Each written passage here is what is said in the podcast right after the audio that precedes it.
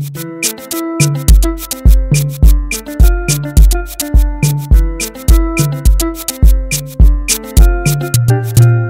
guys. Welcome to the new podcast. This is so surreal. Like, when I say I've been planning this thing for months, like, I mean months, I've literally been talking about it for so long. But it was just a case of right time and right place because I just finished my A levels. I had my summer holidays, which was a literal movie. My cousins know, like, we had a blast. When I say enjoyment, I mean enjoyment.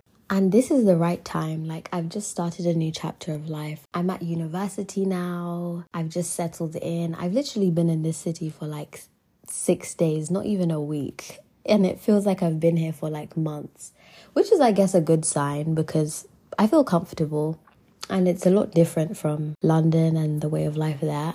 And I kind of just wanted a change. I've been in London my whole life, like, as in from childhood. Like, I've been in that city for a while. So just getting out is just always good and I guess for a different perspective of life as well. Here's me talking and I've not even introduced myself. Hi guys, my name is Nikita. I'm from London, originally from Uganda. It's probably just my friends and family watching this for the first episode. Um, so you guys should know me. Um, I'm studying politics and international relations at the University of York. The reason for me starting this podcast in general is I've always loved expressing my feelings, especially on current issues like of the world.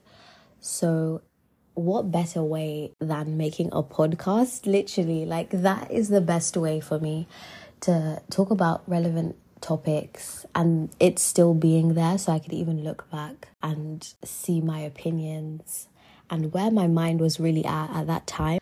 So, on today's episode, I've started off heavy. I've started off a bit heavy, I'm sorry, but I think it's something that has really been neglected, especially by our own people, which is period poverty in Uganda. The United Nations says that as many as 20 million girls drop out of school worldwide every year due to lack of adequate menstrual hygiene products. Period poverty has always been a huge problem, but Period poverty is a global issue affecting those who don't have access to safe hygienic menstrual products or who are unable to manage periods with dignity. It doesn't just refer to those who have no access to menstrual products. In some cases, limited access to these products leads to prolonged use of the same tampons or pads, which can cause infection. It's created such an effect on womanhood, especially as it's a developing country. So, accessibility to these types of resources is very limited, which is quite strange because over in the UK, since I'm from the UK, it's obviously very accessible and the fact that basic standards of sanitary sanitary pads tampons, all of the female hygiene products. Why are they so inaccessible is my argument of today because making them inaccessible for women, they've had to suffer by trying other ways to mitigate things which has their own impracticalities and their own effects. For example, using alternatives such as leaves or cloths, which aren't necessarily sanitary which creates habitats for diseases. I live in the UK, so I don't live back home.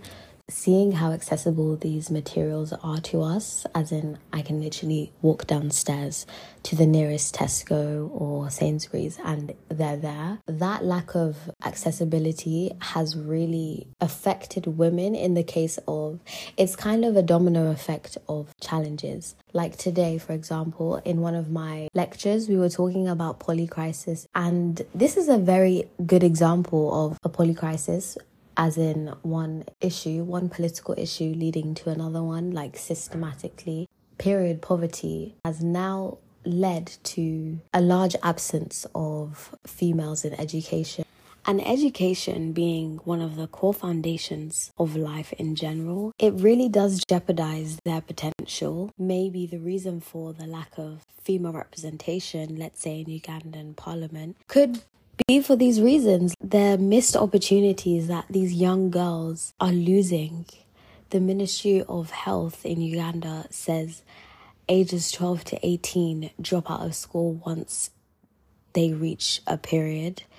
And that is very upsetting because they'll find themselves in very compromising situations. The most common way women in Uganda have used to overcome period poverty is also arranged marriages, which is another effect because that triggers um, teenage pregnancies, all of these STDs. She, she had fears to, she was fearing to ask for sanitary pad from the parent.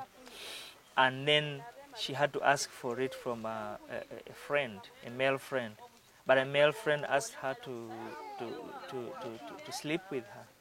So the, the impact of sleeping with her actually caused pregnancy. Cultural stigmas surrounding period poverty includes taboos, misconceptions, beliefs that menstruation is impure and shameful for these women. And this leads to a lot of isolation of individuals. Misconceptions, which therefore impacts access to education and opportunities for women and girls. Addressing and challenging these cultural norms is very crucial to fight against period poverty, especially in main urban areas of Uganda like Kampala. It's very unheard of, and there's a lack of awareness, which can also make women feel alienated from society as well. So, why are we still paying for sanitary products?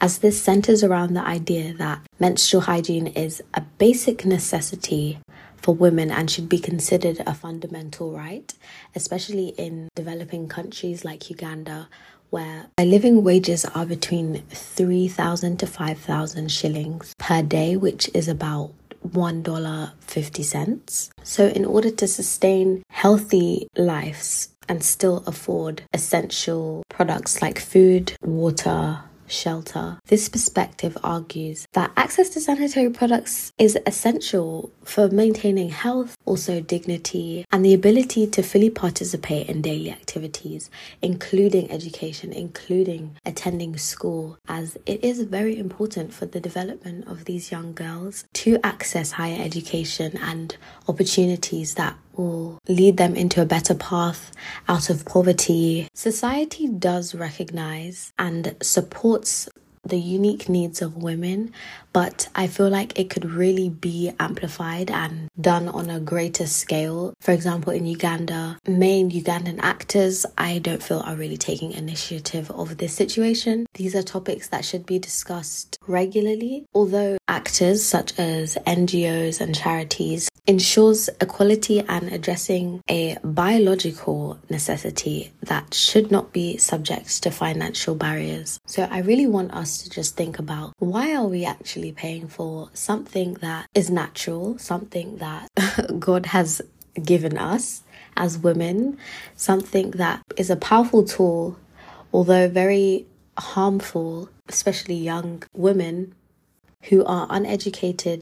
So, from this episode, as listeners, I just want you to think about these three things the government and policy of Uganda, and to what extent should the government play a role in implementing policies and initiatives to combat period poverty, and changes Ugandan actors, especially, need to better support menstrual health, and also the global solidarity. We have very big public players, obviously, like the United Nations, doing their part in globally combating this issue. But for Uganda specifically, we need more contributing initiatives. So, in what ways do we think this can be overcome? And lastly, sustainable solutions. Accessing these materials is clearly expensive. So, maybe there are other alternatives for women that could be used such as reusable menstrual products and community driven initiatives which plays a crucial role in eliminating period poverty as well. So, to wrap up this episode, I'm just going to mention a few organizations and charities which have made females feel more empowered and give them a voice when it comes to period poverty. Discover new innovative ways to spread awareness and give girls opportunities. Days for Girls, which is an organization that distributes sustainable menstrual hygiene solutions and provides education on reproductive health. And we also have Plan International Uganda. This organization basically works on various aspects of child's rights and education, including initiatives related to menstrual hygiene and management. And lastly, we have Ubuntu Foundation, and just like the rest, it supports education and health. And that's a wrap. Thank you guys so much for listening. First episode, very scary but exciting. And I'll see you next episode. Join me and discuss some more international affairs and global issues.